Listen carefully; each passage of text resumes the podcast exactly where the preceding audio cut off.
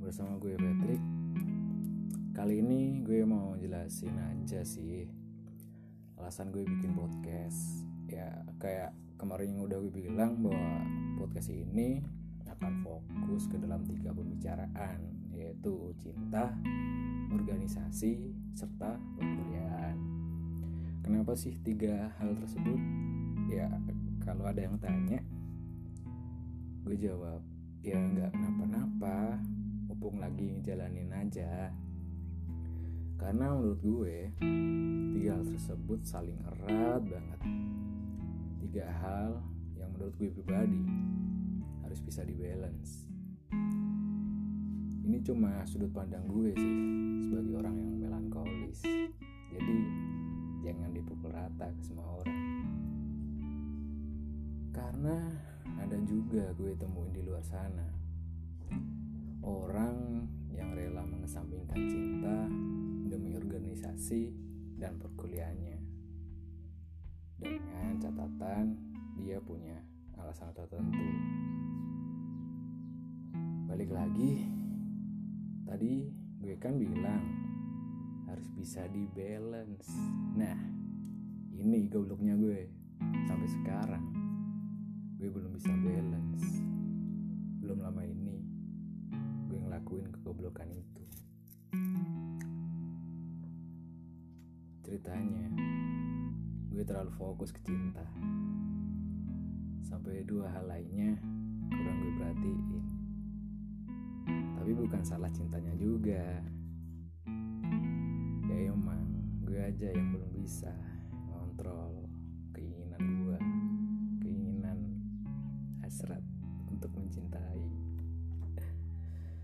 bicara tentang cinta setahun kebelakangan adalah masa di mana gue dapat experience tentang cinta yang luar biasa lah menurut gue paling ngena. Ya mungkin karena sampai detik ini gue baru ngerasain cinta yang emang benar cinta bukan sekedar cinta-cintaan. Pokoknya setahun kebelakangan tuh tambang pembelajaran banget buat gue dari yang mulai sedih senang dan ah susah lah kompleks. Tapi ya gimana lagi? Yang lalu biarlah berlalu. Yang sudah ya sudah. Karena emang nggak ada yang bisa disalahin. Karena nggak ada yang salah dan sekarang gue memasukin masa di mana gue udah mulai penyembuhan dan pembelajaran juga. Gue siap-siap buat beresin hati ini.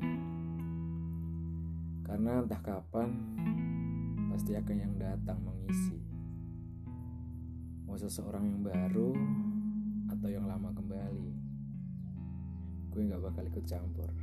Biar hati gue yang nentuin masalah dia mau netap atau pergi lagi biar masa depan yang menjawab.